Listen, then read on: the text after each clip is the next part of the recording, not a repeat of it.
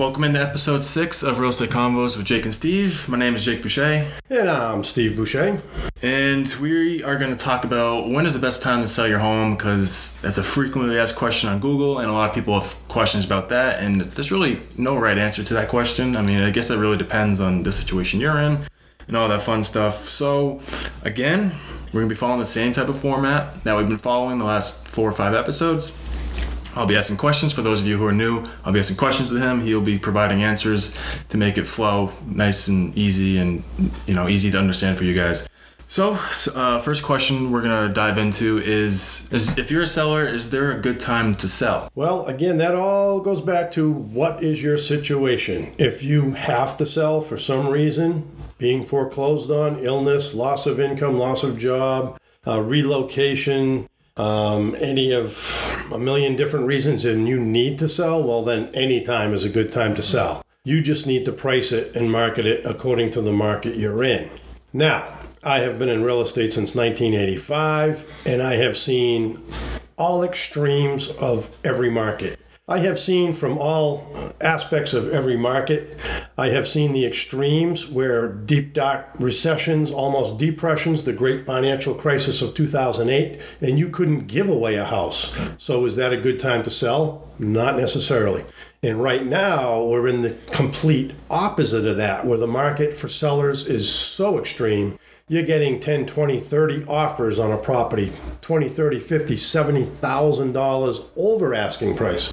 So right now is the complete opposite of that. And you can just basically wake up in the morning, throw any house on the market, and you're going to get offers pretty much overnight. See, but traditionally, traditionally a normal market, normal inventory, normal buyer demand, it can take up to sixty to ninety days to sell. Under those circumstances, back in history, traditionally, a spring market is a better market to sell, and a fall market is a better time to sell. Kids are settled in school or out of school and transitioning to the fall. So you could pick your school systems according to that, um, which, again, that goes back to tradition. Um, but we haven't had tradition since two thousand eight. So take that with a grain of salt. So did two thousand, two thousand eight change the market forever, you think? The housing market? I believe two thousand eight has changed the market forever, personally, my opinion. Uh, it had so many different variables. It had big banks and big mortgage lenders completely getting out of the business. You had major countrywide bank, you had major players going bankrupt and going out of business because of the bad loans that they held. Uh, it got too creative. They were taking on too many subpar C credit, D credit buyers. That once the foreclosures started, they had they didn't have enough capital to support that in the system. Uh, you had the mortgage-backed securities and the derivatives, and that's a whole different episode um, that the bankers and the mortgage investors were leveraging out into the marketplace. And once that collapse started, to this day, we still don't have major big players in the mortgage industry. It has kind of been funneled in with smaller, leaner, creative finance people, mortgage backers, mortgage investors, uh, equity funds are now mortgage backers, whereas before they just bought the loans. Now they're actually actively in the field. Um, two thousand eight changed where instead of putting your money into the stock market, people started buying real estate. Single families, multifamilies, didn't matter. Commercial, they were buying these things left and right, and that was their portfolio for income. So that was very different than prior. You now have real estate investment trust on the stock market. That's a major part of a lot of people's portfolios.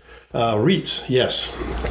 And, you you know, so two thousand eight changed all of that for the most part. And it's a lot heavier private involvement, equity fund involvement, um, you know, all of these backdoor lenders, private money um, that we never had before.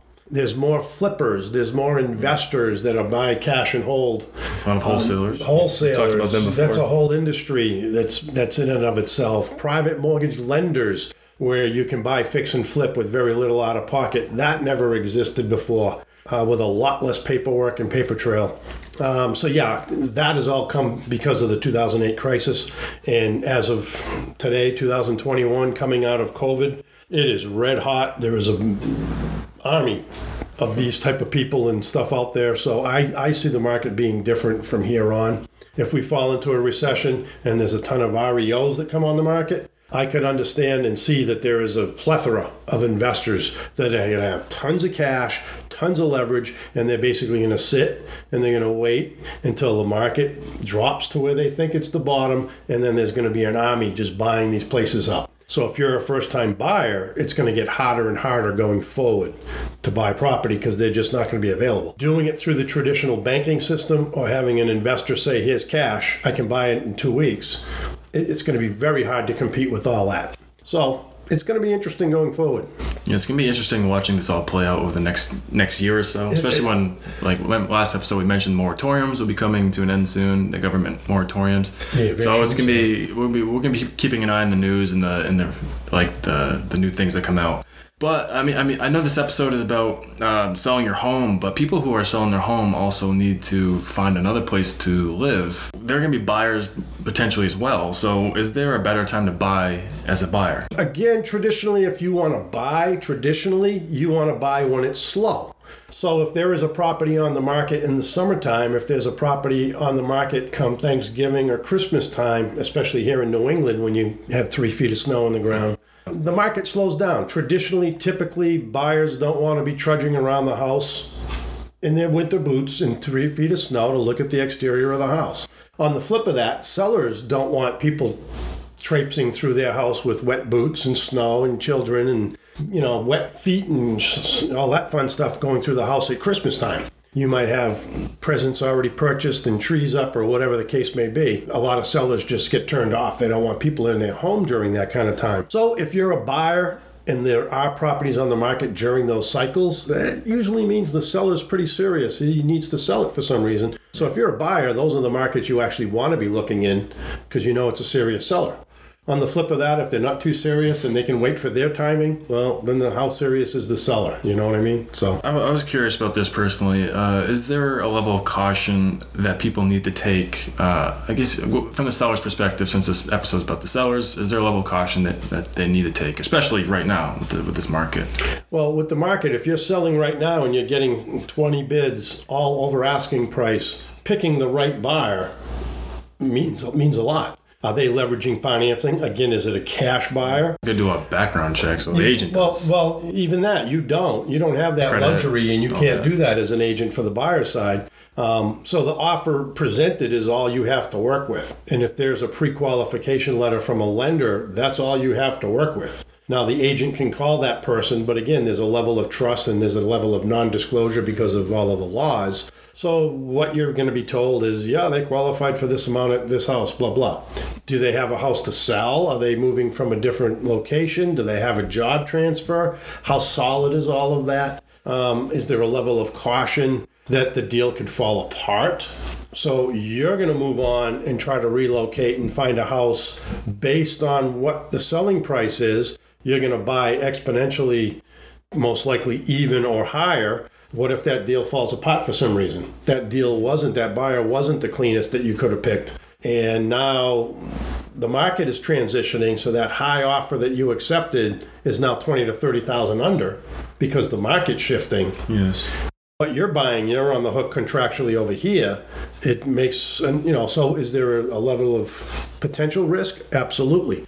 If you have the luxury where you can um, rent for six months or a year, get to know the market where you're going, again, the risk, our value is going to keep climbing. So six months from now, you're paying fifty thousand dollars more, or is the risk six months from now, it's starting to cool off and values are normalizing and you can get it for a real price mm-hmm. instead of a silly price. So what are the risks? So you got to weigh the risk yourself. You got to see if that's in Which, your best interest. What and, is your situation? And go from there.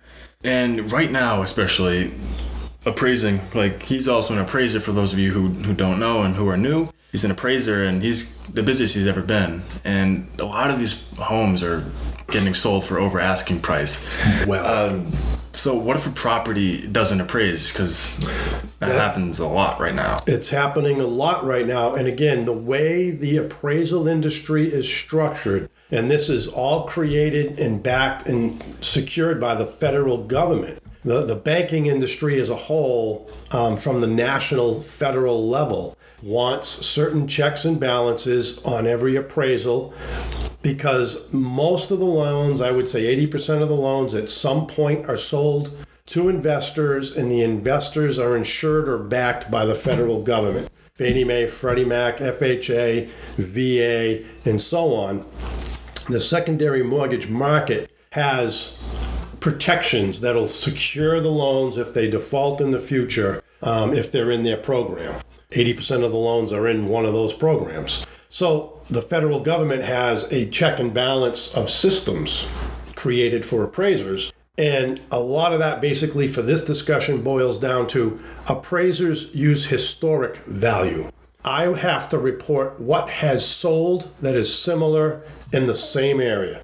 Well, with what's going on today, spring, almost summer twenty twenty-one, values are coming in thirty, fifty, sixty, seventy, eighty thousand higher than asking price. That's crazy. So if the real estate industry is saying, put it on at three hundred thousand, and you're getting an offer at three hundred eighty thousand, and all the sales are three hundred, three ten, three twenty, how can an appraiser using history, using closed sales in the same market, justify the three eighty? But we have twenty offers, but this is a unique market. We hear all the arguments, but the system is not built for that. And the second we try to justify a sale at three eighty, the lender that's taking the risk, the investor that's taking the risk, Fannie Mae, Freddie Mac, F H A that's taking the risk of insuring it down the road, are all saying, oh my God, is this house really worth going over that value if it can't be proven? Proof. That's what an appraiser does. Agents can say it's a red hot market, I got twenty offers, and the, the house is worth what a buyer is willing to pay. No, wrong answer. A house is not worth what a buyer is willing to pay. If that buyer needs financing, it's what the financing will allow, which is where the appraisers come in. If you're sitting on three hundred eighty thousand dollars cash, you don't need a bank, well then it's worth whatever you're willing to pay. I agree with that aspect. But the second you say I need financing, it goes into our game, it goes into this game, and a lot of deals are dying because of it. Now, that's a very in-depth answer. So rewind that again if you didn't understand that. And last but not least, we'll finish up with this question. Uh, should you sell as is or with potential defects to the property? Because right now, so many people are just waiving inspections and just they don't they just want the house. Correct. So what do you think? What do you, what's your answer to that question?